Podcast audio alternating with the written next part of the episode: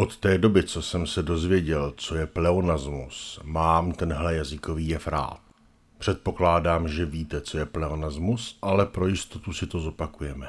Pleonasmus je nadbytečné užívání slov. Většinou vzniká tehdy, když použijete nějakou zkratku, která už to slovo obsahuje, nebo nějaké slovo s velmi podobným či přesnějším významem.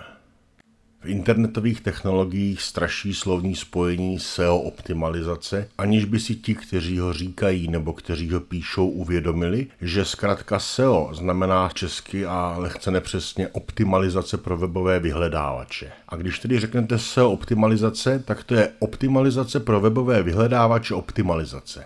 Stejně jako LED dioda. LED je zkrátka Light Emitting Diode, neboli světlo emitující dioda. A když řeknete LED dioda, tak říkáte dvakrát tu diodu.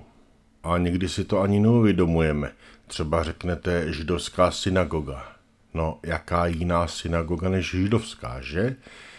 Nebo čtete, že někdo má na jídelním lístku beef steak z hovězího masa, po případě Hemendex se šunkou a svejci. Velmi oblíbený pleonasmus je taky notoricky známý.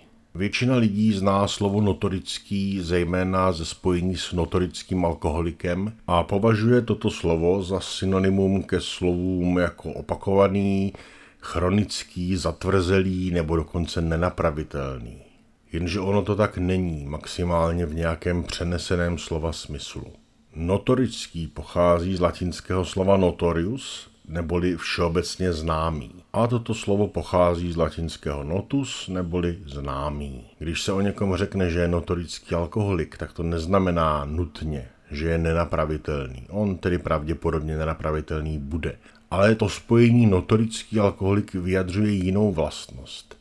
Totiž to, že o jeho alkoholismu všichni vědí, že je svým alkoholismem známý. Stejně tak notorický lhář, notorický absentér, ve Švejkovi použitý notorický blb a teoreticky by se našel jistě i notorický dobrák.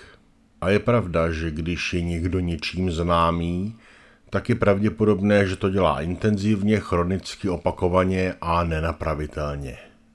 Čím se dostáváme k tomu druhému významu, který se dokonce dneska uvádí i v některých online slovnících.